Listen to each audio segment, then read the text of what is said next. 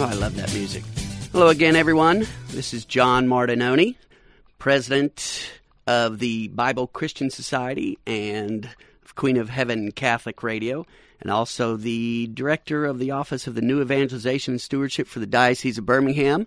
Welcome to the Balaam's Ride program here on Queen of Heaven Radio. It's a local program offered on 1480 AM here in Irondale and Birmingham, but also worldwide via the web. You can, if you are hearing my voice, you're either listening on 1480 AM or queenofheavenradio.com, queenofheavenradio.com. And Balaam's Ride, once again, got another email. This one is from, where did that go? Here it is, right here. Hi, John. Why have you named the program Balaam's Ride? Thank you, Diana. Well, I am not going to give anyone a direct answer on that. You have to go to, I believe it's Numbers chapter 22, around verse 21 to 30, somewhere in there, and read about Balaam and figure it out for yourself. Balaam's Ride. All right, last time we were talking about, we had the bishop on a couple weeks ago, Bishop Baker, here from the diocese. Last week I was out of town doing a Catholic on-air pledge drive or radiothon for a Catholic radio station or Catholic radio stations down in New Orleans and Baton Rouge Catholic Community Radio. Had a good time doing that. Met a lot of wonderful people. They got a lot of good things going on down there. And so this week I want to pick up where I left off a few weeks ago, talking about questions Protestants can't answer. Now, you think, oh, John, you know, that's kind of uncharitable, questions Protestants can't answer. Well, no, it's actually not, because the whole thing is about stimulating debate. That's one of the things I tell people we don't have enough of. We don't have enough debate, not arguing, yelling, calling names, but clear, concise, mature Christian debate.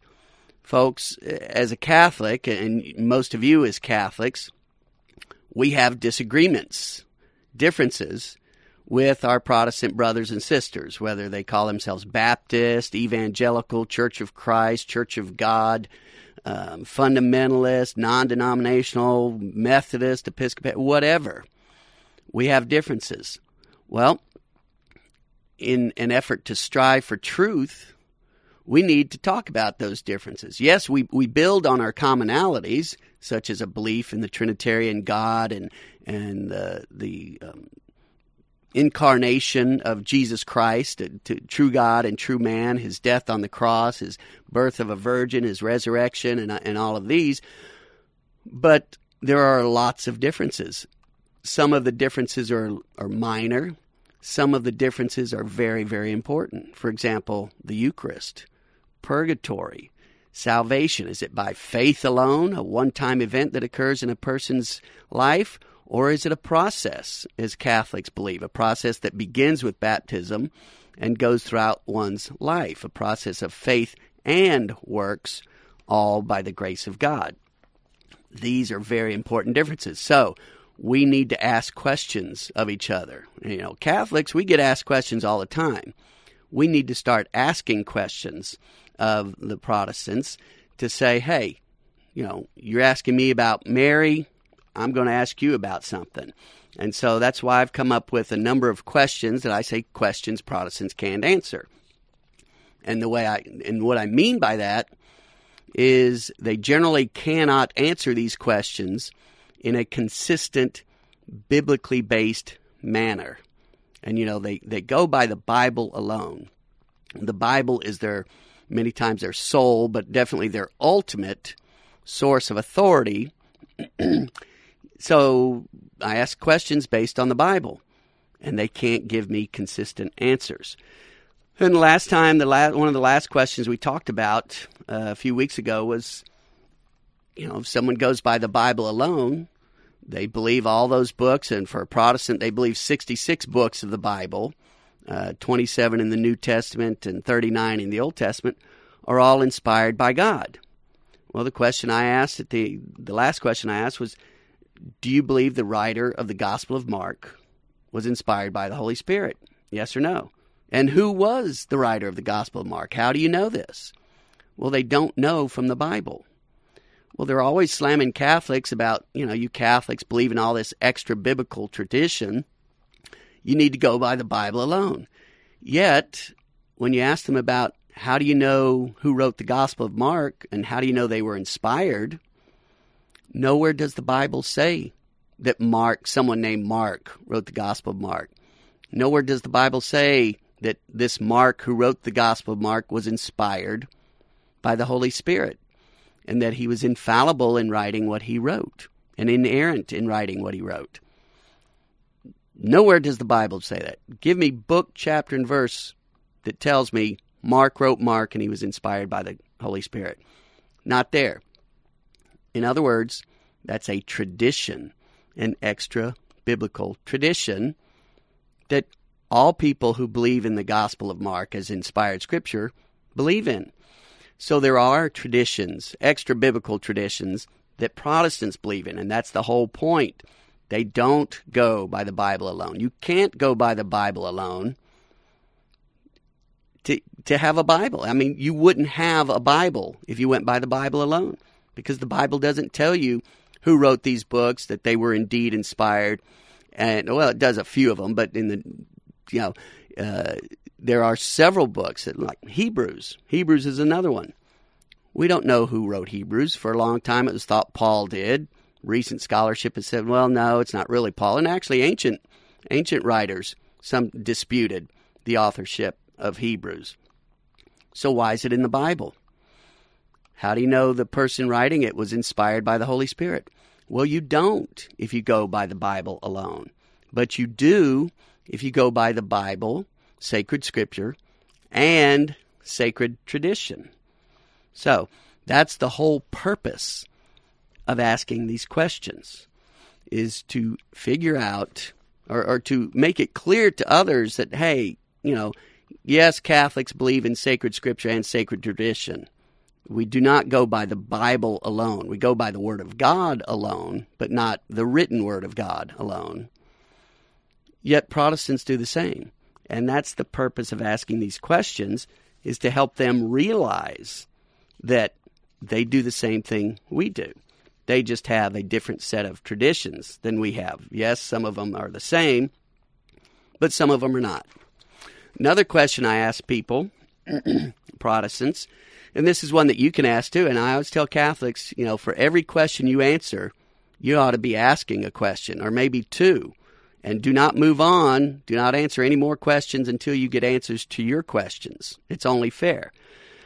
Something you can ask anyone and everyone who starts talking to you about, you know, you Catholics worship Mary, you don't go by the Bible, you believe in all these traditions that aren't in the Bible or that contradict the Bible, which we don't, not when the Bible is properly understood in context and Catholic teaching is properly understood in context. But a question you can ask anyone and everyone is, do you interpret the Bible?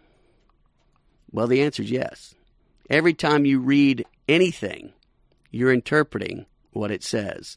You're interpreting the words on the page.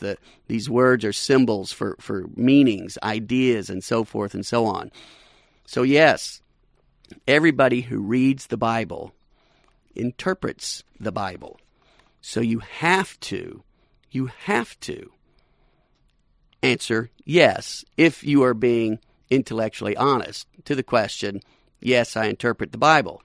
So you ask them, okay, you interpret the Bible. Well, are you infallible in your interpretation of the Bible? Because most Protestants believe that there's no such thing as an infallible human being. They're always saying, Catholics, you know, you believe in the Pope being infallible and so forth and so on. Well, nobody's infallible. No man is infallible. And a lot of times they misunderstand infallibility, but they, nevertheless, they slam us on it. So you ask them, do you interpret? If they say yes, if they're being honest, then you can say, are you infallible in your interpretation? And if they're being intellectually honest, they'll say no, because they don't believe any Any man is infallible. So now you've got him. Okay, you interpret the Bible. Your interpretation is fallible by your own admission. So how do you know what you're interpreting? How do you know you're correct? By whose authority do you pronounce that you are right and Catholics are wrong? Whose authority? So just got to ask that question. Got to ask those questions. All right, we've got a caller calling from Virginia. We've got Tim with a question. Tim, welcome to Balaam's Ride. How are you doing today? I'm well, John. How are you? I'm doing okay, thank you. What can we do for you? Well, John, I've heard you say in the past that one of the questions that Protestants might have trouble answering is, how do we know that Mark is the author of the Book of Mark?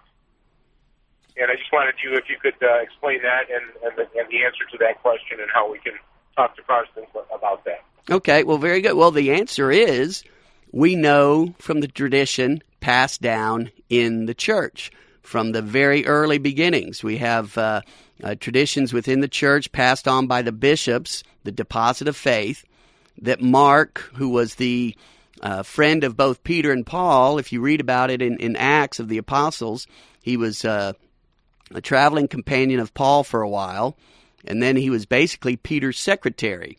And we have early church fathers who have their writings that say Mark was Peter's secretary, and basically that Mark wrote down at the request of the Christians in Rome, wrote down Peter's teachings about Jesus.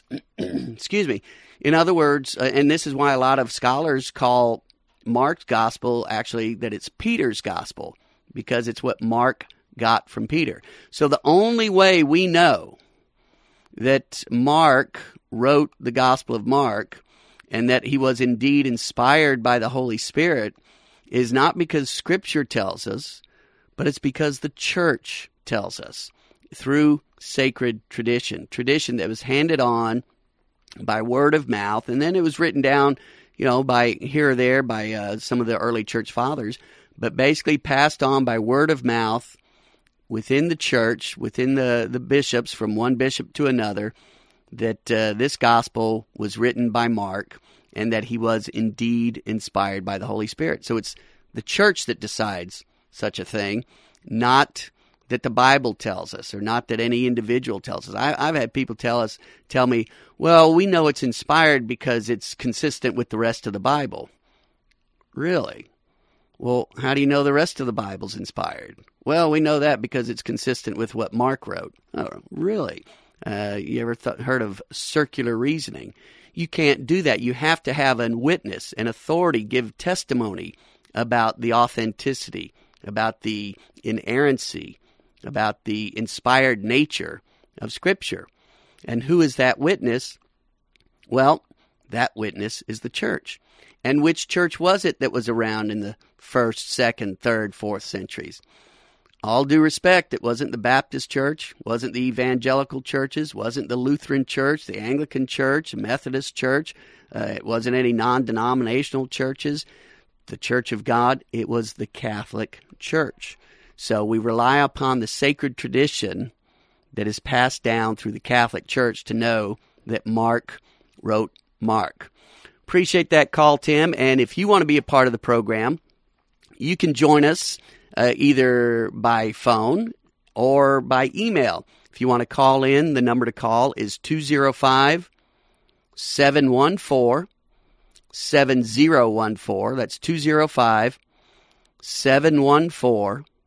7014, or you can email me with a question at john@biblechristiansociety.com. John, John, at biblechristiansociety.com, and put in the subject line question for radio program or Balaam's Ride or something like that, so I can separate it out from my other emails.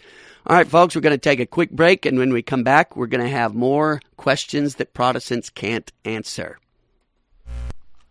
Support for programming on Queen of Heaven Catholic Radio comes in part from Paul Bruno and Cahaba Custom Cars, specializing in classic car restorations, paint and bodywork, classic car rentals for weddings. They're located one block from the summit in Cahaba Heights.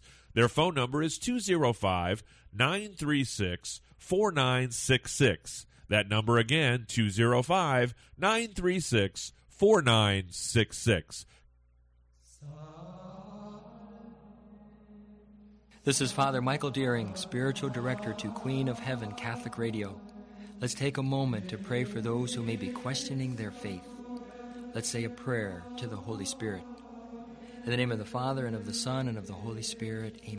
Hi, folks. Patrick Crabtree here with Crabtree Computer Services in Vestavia. By now you know that we at Crabtree can handle any of your computer and technology needs for a low cost with fast and friendly service. But instead of listening to me, why don't you hear it from our customers? This is Dr. Peter Van Hoy. I'm a plastic surgeon at Premier Plastic Surgery in Birmingham. We've been using Crabtree Computer Services for over 8 years for all of our technology needs. They service our PCs, our servers, and our backups. They also manage our website for Google marketing. Patrick and his staff are knowledgeable, courteous, and fast. I highly recommend Crabtree Computer Services. They've done a terrific job for us. So give Crabtree Computer Services a call for your next computer or technology need at 205-824-7722. That's 205-824-7722, or come see us on Highway 31 in Vestavia, just across from Mark's Outdoor Sports. We guarantee our work, and we guarantee your satisfaction.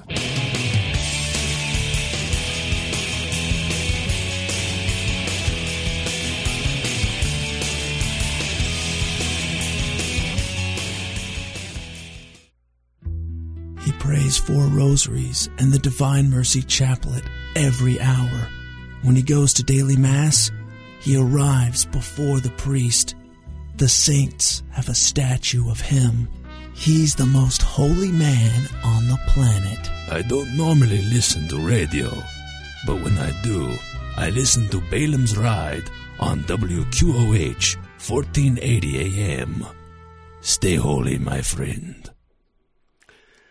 There you have it.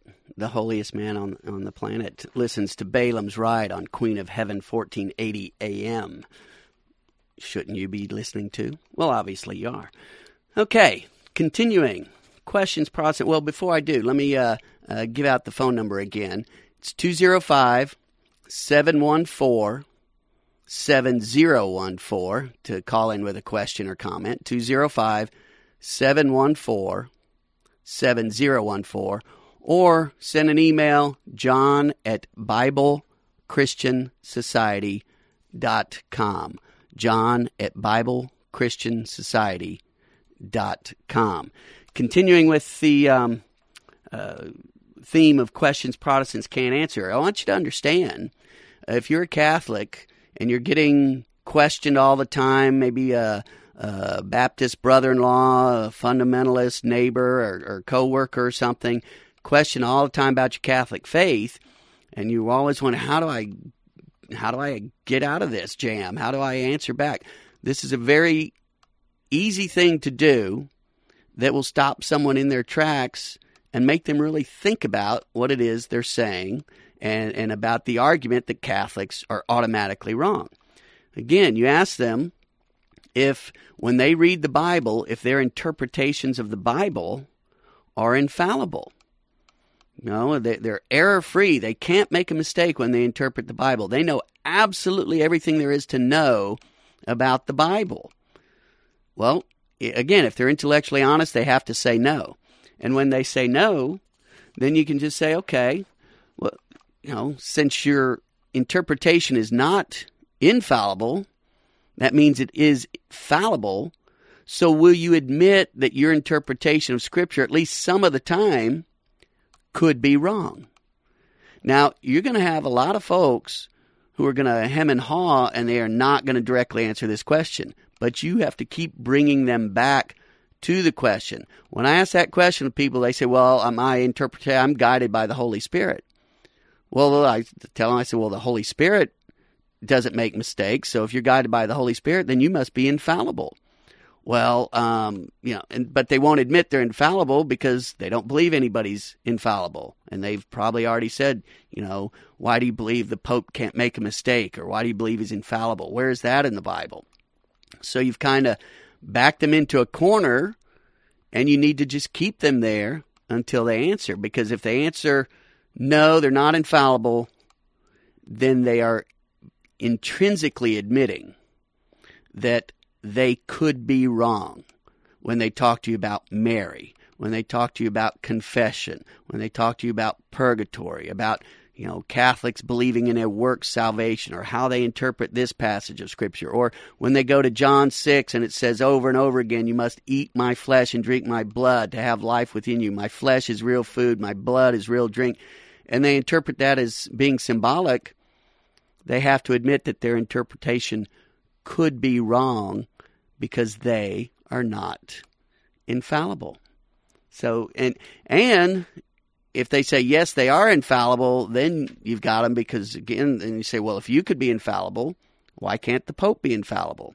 Although I've only once in my life had someone, I had some guys from northeast Alabama come down. Two of them were former Catholics and came down, wanted to talk to me and my pastor at that time, because they had come across my website.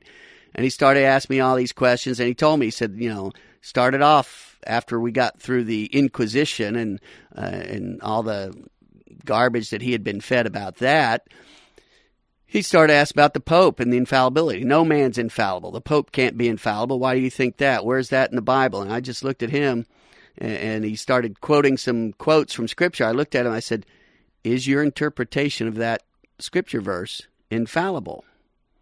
Well, he just kind of stared at me.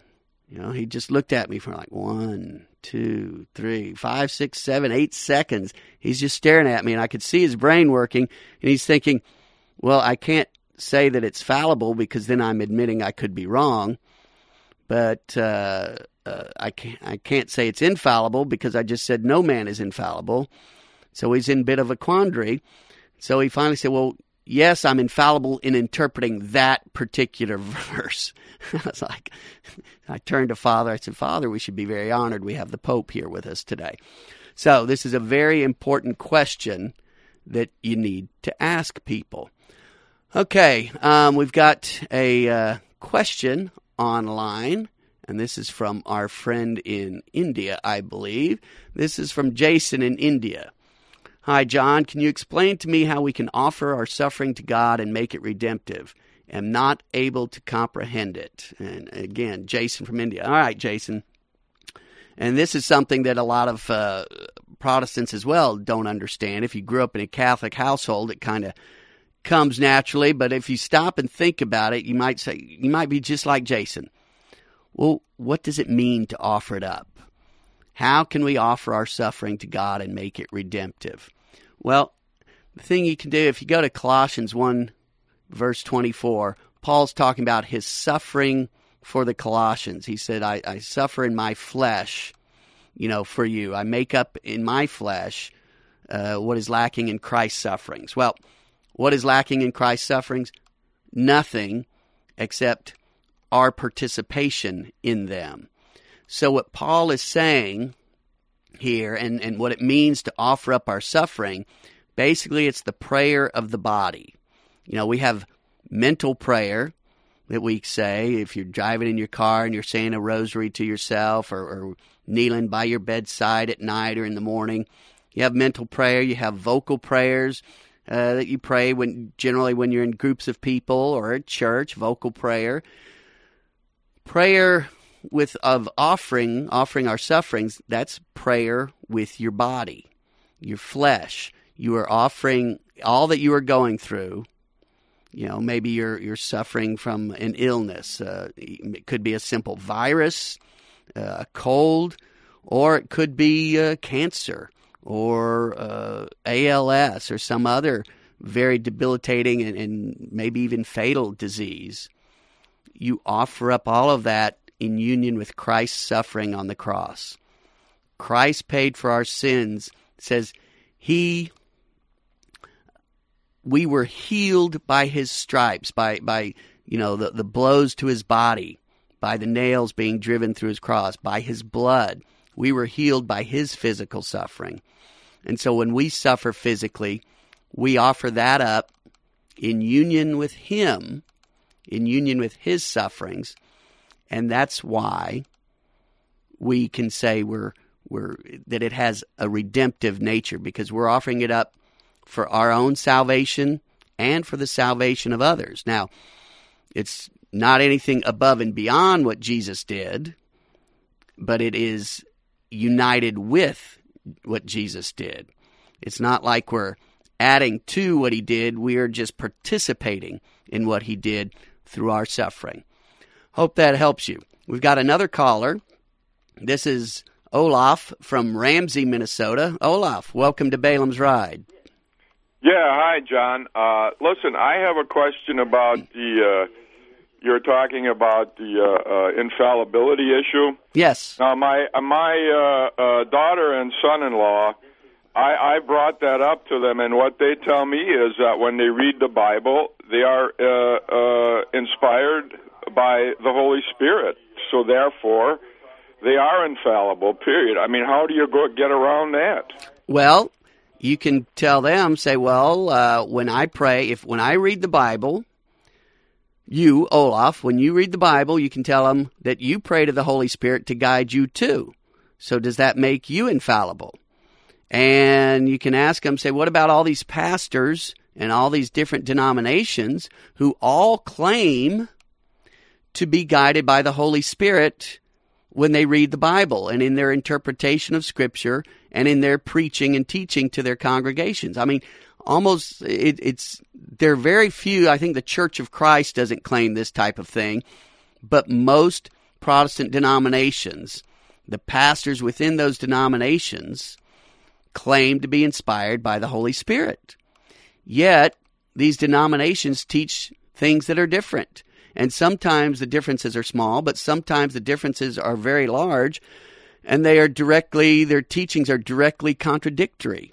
It's not like, oh, that's just a different, a slightly different form of the same teaching. No, this teaching is directly contradictory to that teaching. For example, some Protestant denominations teach once saved, always saved. Once I've accepted Jesus into my heart as my personal Lord and Savior, that's it, I'm saved forever. Boom. Nothing can get me unsaved, no matter what I do, no matter what I say. Other Protestant denominations absolutely reject that. A lot of Protestant denominations believe in this rapture, that there's going to be a rapture before the Great Tribulation, and all Christians are going to just disappear from the face of the earth. Other Protestant denominations reject that. A lot of Protestant denominations believe in salvation by faith alone. Other Protestant denominations don't. They believe works have a role in our salvation, just as the Catholics believe that. So ask them, say, if all these different pastors and all these different denominations and all the people within those denominations all claim to be guided by the Holy Spirit when they're reading and interpreting Scripture, how is it that we have tens of thousands of different denominations, each with its own set of differing beliefs?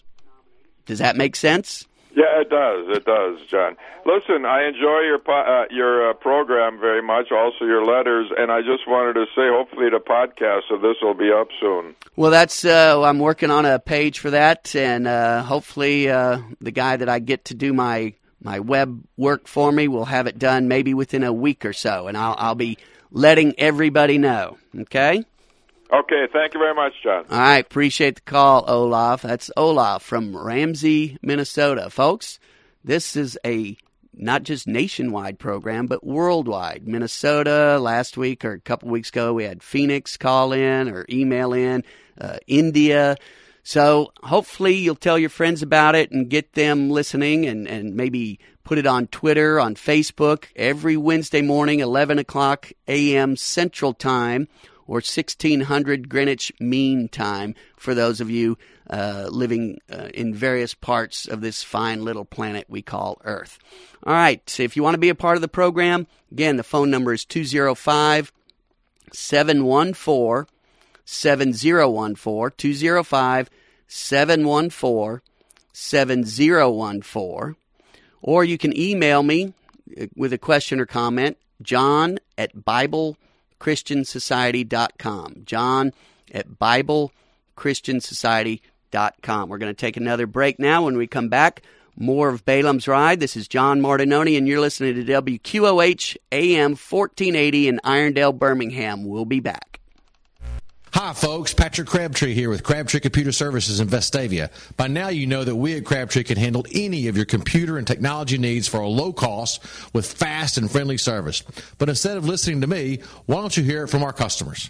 My name's John Herod, and I've been a very satisfied customer with Crabtree for the past 3 years. I have their Forget About It plan for my home PC, where for one low monthly fee, Crabtree monitors my PC from remote and keeps it updated and running really fast. And whenever I have any problem at all, and I've had my share, I call them, and they come in from remote and fix it right then and there. And if they can't fix it from remote, they come on site and fix it for free. Crabtree does a great job. So give Crabtree Computer Services a call for your next computer or technology need at 205-824-7722. That's 205-824-7722. Or come see us on Highway 31 in Vestavia, just across from Mark's Outdoor Sports. We guarantee our work, and we guarantee your satisfaction.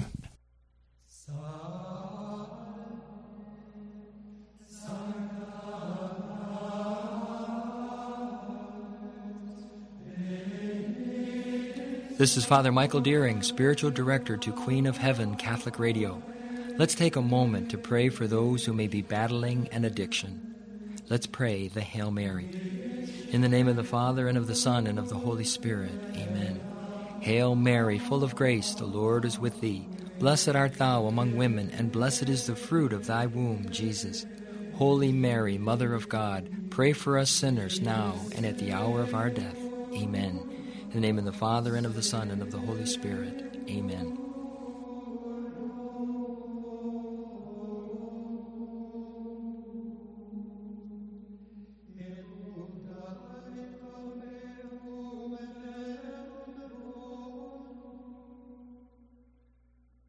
Join us for Food, Fun, and Fellowship Sunday, October 13th from noon to 4 at the annual St. Aloysius Catholic Church and School Fall Festival. Inflatables, wristband games, arts and crafts, and don't forget the food, Italian sausage, hot dogs, hamburgers, fries, popcorn, and lemonade. St. Aloysius is located at 751 Academy Drive, Bessemer, Alabama. The annual Fall Festival, Sunday, October 13th from noon to 4. St. Aloysius Church and School. Fall is in the air, and that can only mean one thing. Oktoberfest is coming to Alabama. Oktoberfest Trussville, Saturday, October 12th, 2013, from 9 a.m. to 3 p.m., Holy Infant of Prague Catholic Church, 8090 Gadsden Highway, Trussville, Alabama. Prizes, fun events, and games for children of all ages. Hay rides to the pumpkin patch, and this year, a team food drive. Anyone bringing a bag of food to donate will receive a Father Bill buck, redeemable for any beverage at the festival. And don't forget the legendary food at Oktoberfest Trussville. Once again, fun for the entire family at Oktoberfest Trussville, Saturday, October 12, 2013, from 9 a.m. to 3 p.m., Holy Infant of Prague Catholic Church. For more details, call 205-655-2541.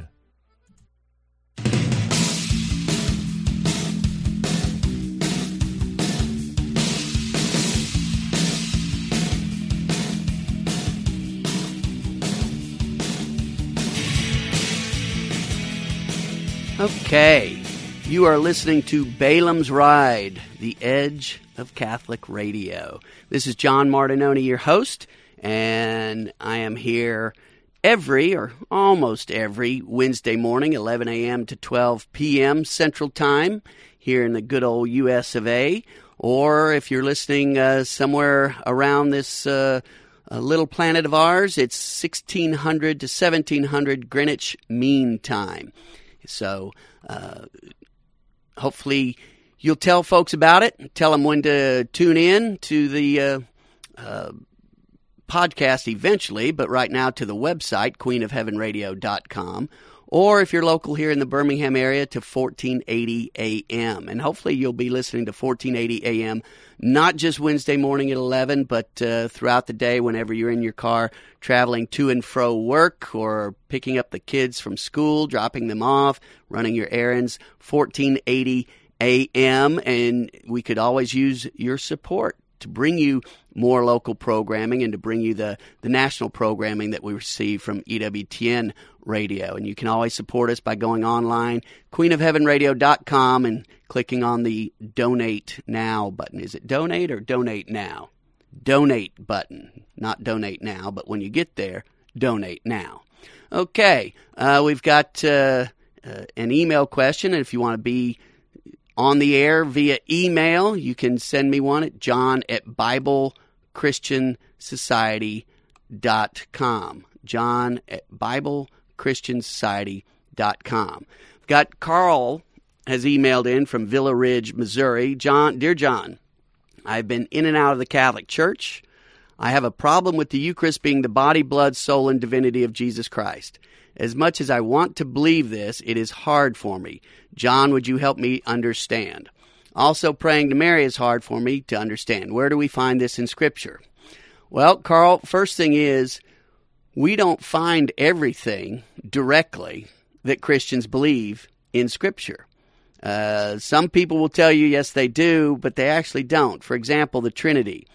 Where do you find in Scripture that the Trinity is three persons, one God, yet each person is completely God. Is that the word I'm looking? Consubstantially God, completely, fully God. It's not the Father's 1/3 God, the Son is 1/3 God, the Holy Spirit. Each one is 100% God. Where do you find that in Scripture? Yes, you have Jesus referred to as my Lord and my God, and you have the Holy Spirit referred to in such ways that you could think, well, he's referred to as God. But we have the mention of the Spirit in the Old Testament as well. We don't have mention of the Son, but we do have mention of the Spirit of God in the Old Testament. Yet they didn't take it as this was a second person, that God the Father and God the Holy Spirit. They just believed in the one God, the one person in the one God. Yet we Christians believe in three persons in God. Where do we find that? Nowhere. Where do we find in the Bible the books that are supposed to be in the Bible? I mean, the Bible doesn't tell us what the Bible should be. Somebody outside of the Bible, some authority outside of the Bible, had to tell us what our Bible is in the first place. How do we know that the Scripture is finished, that we can't add any more Scripture, that no new inspired books will be written? Well, we know that not because of the Bible, but because of tradition, because of the authority of the Church. So understanding that, then we turn to praying to Mary is hard for me to understand. Where do we find this in Scripture? Well, we actually find it in one of Paul's letters. I can't think of it right now, book, chapter, and verse, but basically it says, Paul orders us to pray for one another. He orders us to pray for our leaders, to pray for one another. So I would think, and Carl, you probably accept the fact that, yes, Christians should pray for one another. Well, basically that is, that the principle there is one member of the body of Christ can pray for another member of the body of Christ, right? I hope you're nodding your head. If I asked you to pray for me, hopefully you would pray for me for whatever, for me to get the job I wanted to get, or get into the school I wanted to get into, or to recover from the illness I was suffering from, or such thing. And if you asked me to pray for you, I would do so. Well, that's exactly what's going on when we, quote unquote, pray to Mary. The word prayer here is about a conversation. You know, we ask Mary to intercede for us, to pray for us, just like I would ask you, Carl, to pray for me. Mary is not the one who, in and of herself, grants our wishes, just all of her own power. She says, I don't need to take this one to my son. I'll grant John's prayer just all by myself. No, Mary is a member of the body of Christ, as are the other saints. And so we are asking her to go before the throne of our Lord and add her prayers to ours. So when we ask Mary for something, we're actually asking her to petition the Lord on our behalf, to pray for us. Just as it's okay for a member of the body of Christ on earth to pray for us, we as Catholics believe it's okay for a member of the body of Christ in heaven to pray for us. Okay? So that's the issue with Mary. It's the same principle as you praying for me, Mary praying for me, or St. Francis or St. Ignatius or whoever. We're asking them to pray for us. We're not asking them, we're not saying we're going to them instead of Jesus. We're going to them through Jesus because they are members of the body of Christ. Jesus is the head. They are the body. Now, regarding the Eucharist, have a problem with the Eucharist being the body, blood, soul, and divinity of Jesus. Now, if you want me to explain it completely and thoroughly so that you can understand it without any hesitation or misunderstanding whatsoever, not going to happen because no one, it's what we call a mystery. No one in this lifetime will fully understand the mystery of the Eucharist. But what we have to do is the same church that gave us the scriptures that we believe are the inspired, inerrant Word of God, that same church teaches us that the Eucharist, once consecrated, is indeed the body, blood, soul, and divinity of Jesus. Now, it still looks like a wafer of bread, and it still looks like a cup of wine, but the substance has changed. So, you know, when Jesus did the miracle of turning the water into wine, the accidents, the physical properties, in other words, of the water changed to wine. When he did the miracle of the multiplication of the loaves and fish, the loaves and fish, their property didn't change in terms of what they look like, but the volume did. I mean, he didn't create new fish. He just multiplied the fish that were there. He didn't create new bread. He multiplied the bread that was there. So God can do all of these things. So can God make something look like something other than it is? For example, can he make the body, blood, soul, and divinity of Jesus Christ look like something that is just everyday items, that are everyday items to people, bread and wine? Well, yes, he can. And Scripture tells us, and the Church tells us, that he did. When Jesus was at the Last Supper, which the accounts we read in Matthew, Mark, and Luke, he didn't say this is symbolic of my body. He didn't say this is something like or similar to or a metaphor for my body. He said, this is my body. When he took the cup, he said, this is my blood, the cup of my blood. So going from that, we have to take Jesus at his word. And then John, which was written after the other Gospels, knowing that the three accounts of the Last Supper already existed where Jesus instituted the Eucharist, he put it in even stronger terms in John 6 where he said, Jesus says, this, you know, unless you eat my flesh and drink my blood, you have no life in you. My flesh is real food, my blood is real drink. And there's a very key verse in John 6. It's John 6, verse 51. Jesus says, I am the living bread which came down from heaven. If anyone eats of this bread, he will live forever. And the bread which I shall give for the life of the world is my flesh. Okay, so the bread Jesus is talking about, giving for the life of the world, the bread that he's talking about eating, is his flesh. When did he give his flesh for the life of the world? On the cross.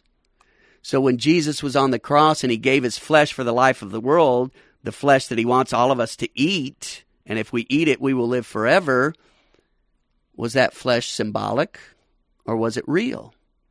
Was that flesh merely a metaphor or was it really his flesh?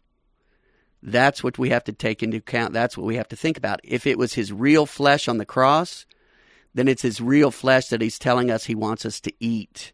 And it's his real blood that he's telling us he wants us to drink. And he goes on to say, my flesh is real food, my blood is real drink, in John 6, verses 53 through 58. So you can't understand it. So I can understand why you have a problem. I have a problem with it in terms of understanding it. I can't. But it's not unreasonable. It's just beyond our ability to reason. Can God do that if he wants to? I hopefully you say yes. Did he do that? All the evidence we have. 2,000-year-old tradition, the teachings of the church, the evidence from Scripture. And in Scripture, also go to Corinthians chapter 10, where Paul is talking about how the sacrifices of the old law, and the old law being an example of what's to come, a shadow of what's to come in the new law, they ate the sacrifices. When that sacrifice was made, the people ate the sacrifice of the altar. Well, what was the sacrifice of the New Testament? The body and blood of Christ. So we eat that. We eat the substance of that under the appearance of bread and wine. If you want more on that, go to my website. It's BibleChristianSociety.com, BibleChristianSociety.com, and get a free CD I have there or a free MP3 download called The Sacraments in the Bible. The whole second half is on just the Bible and the Eucharist. Hopefully that helped, Carl, and appreciate your email and you listening. And folks, we're going to take a break now. When we come back, we're going to have the final segment of today's program here on Balaam's Ride. This is John Martinoni, and you're listening to 1480 AM Queen of Heaven Radio in Irondale and Birmingham, and we'll be right back.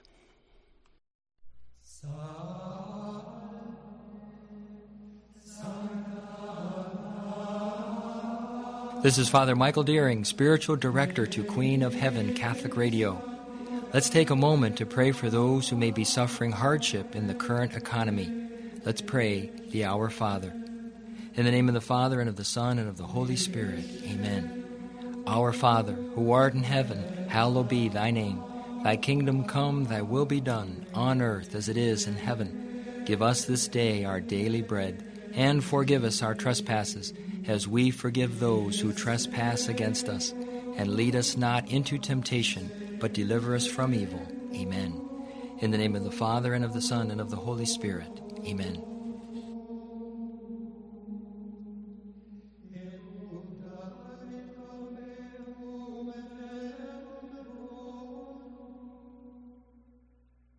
Did you know that the license tag on your car could save a life? Purchase a Choose Life tag for your car and help a local crisis pregnancy center in your county. By purchasing a Choose Life tag, you not only will have a rolling billboard on your car that promotes life, but 100% of the funds help your local pregnancy center provide free services to those women facing a crisis pregnancy. So get your Choose Life license tag and join thousands of others who are promoting life in our state.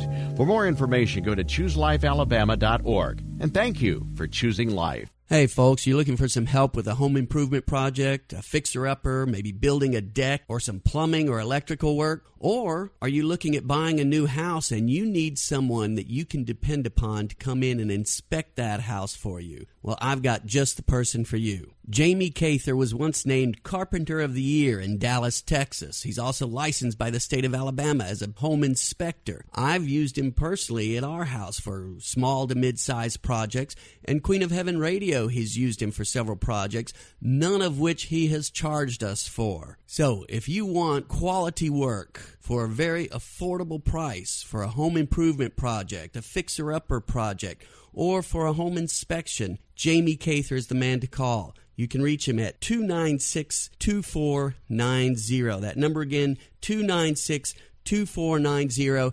Tell him you heard about him on Queen of Heaven Radio, and he'll give you a discount to his already discounted quotes. Funding for Queen of Heaven Radio is brought to you in part by our loyal listeners and by Oxmoor Valley Orthodontics. Located at 415 West Oxmoor Road, their phone number is 942-2270.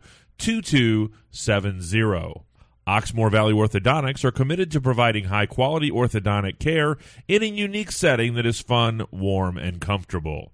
Oxmoor Valley Orthodontics, 415 West Oxmoor Road, 942-2270.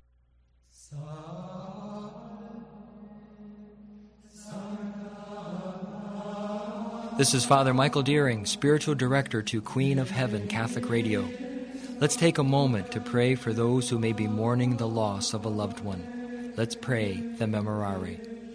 In the name of the Father, and of the Son, and of the Holy Spirit. Amen. Remember, O most compassionate Virgin Mary, that never was it known that anyone who fled to thy protection, implored thy help, or sought thy intercession was left unaided.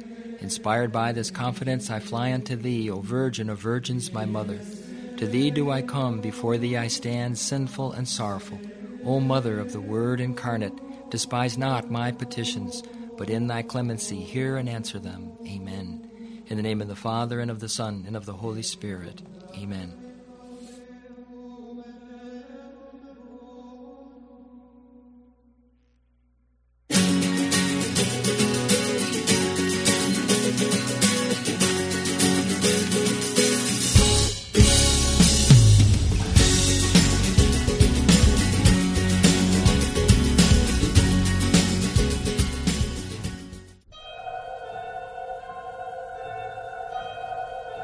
Now we pause for the Orson Welles War of the Worlds News Bulletin.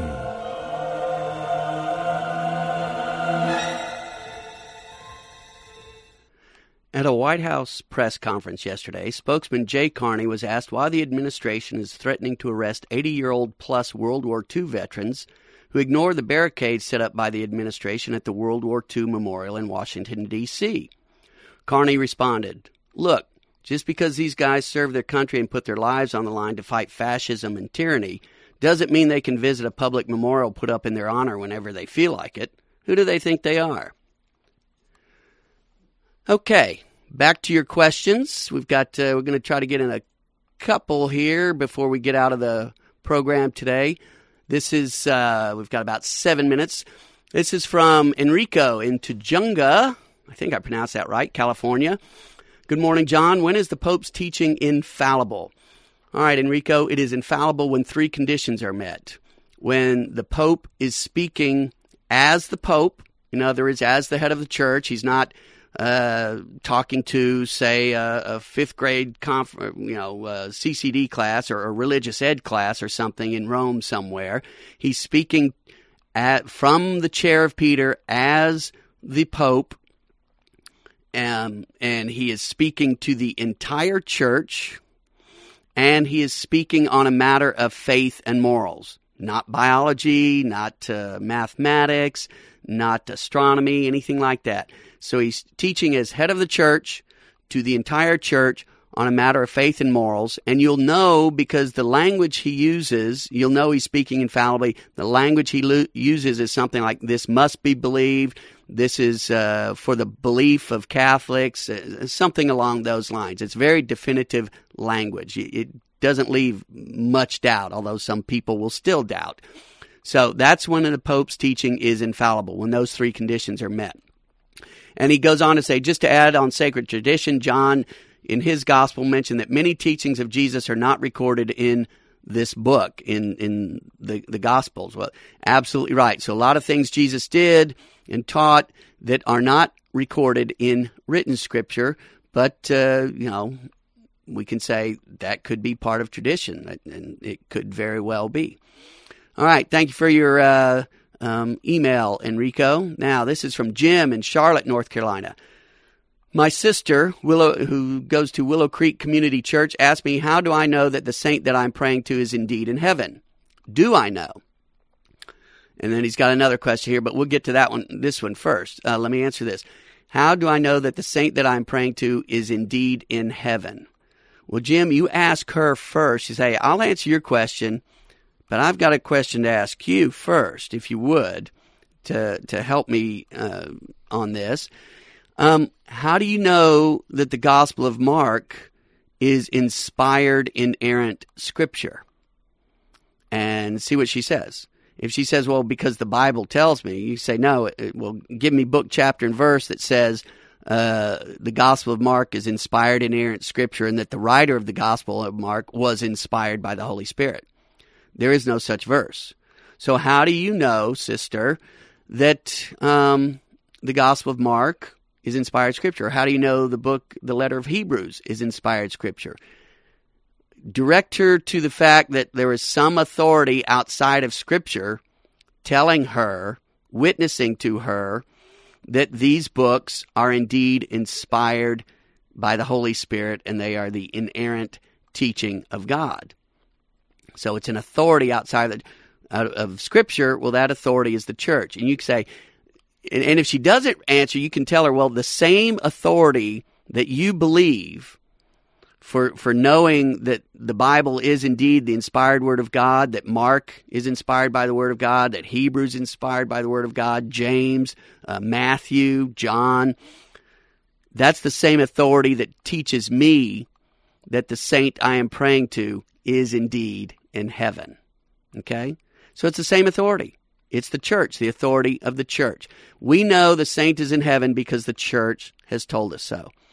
Then he goes on to say, she asked as a rebuttal to my saying that we can only hope that when we have died that we will be in purgatory. Oh, of course she laughed at purgatory or in heaven. Well, I don't have time today to get into purgatory, but maybe I will next week.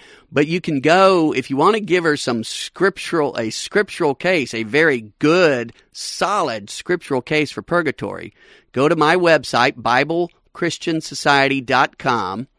BibleChristianSociety.com, and get the talk on Mary and the Bible. The last, 7-8 minutes of it or so is on purgatory and the Bible, and it's just from Scripture. And it builds a case that she will have a difficult time rebutting from Scripture. So, again, that's Jim in Charlotte, North Carolina. Jim, appreciate your email. We're going to be wrapping up here, folks. We only have a couple minutes, but just let me ask you, if you enjoy the program, we'd like to keep running it. Tell your friends about it. Tell them to go online every Wednesday morning at 11 o'clock Central, 1600 Greenwich Mean Time, and give a listen to Balaam's Ride. I'm calling it the Edge of Catholic Radio. We do things here that I don't think you find on any other program, some of these bits we do and such. So hopefully you're enjoying it. And if you want to be a part of the program in the future, you can do so again by writing down this phone number and calling next Wednesday morning, 205-714-7014,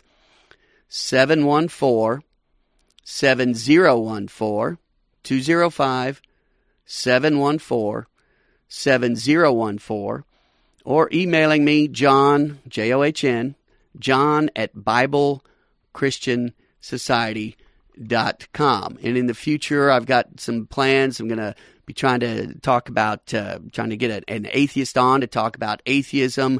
I want to get some politicians on to talk about things like the Affordable Patient Care Act, or also known as Obamacare, and maybe ask questions like, is it moral in the sense of the government being involved here, but also imposing things on people, but even more so in the cost. I want to get to, for me personally, I think the debt, the national debt, is a moral issue that is being ignored, and it's just as important as the issues of feeding the hungry, clothing the naked, in terms of the government doing these things rather than the church. So, and other such topics as well, church-related, poverty-related, education-related, economics, politics, so on. All right, folks, we're winding up now. Hopefully you'll keep listening, keep giving us a chance, and I'll start, like I said, I have plans to start bringing in more and more guests on the program. Hopefully you'll enjoy that. All right, this is John Martinoni. You're listening to Balaam's Ride, and we'll be back next week. Hopefully y'all have a great week. God bless.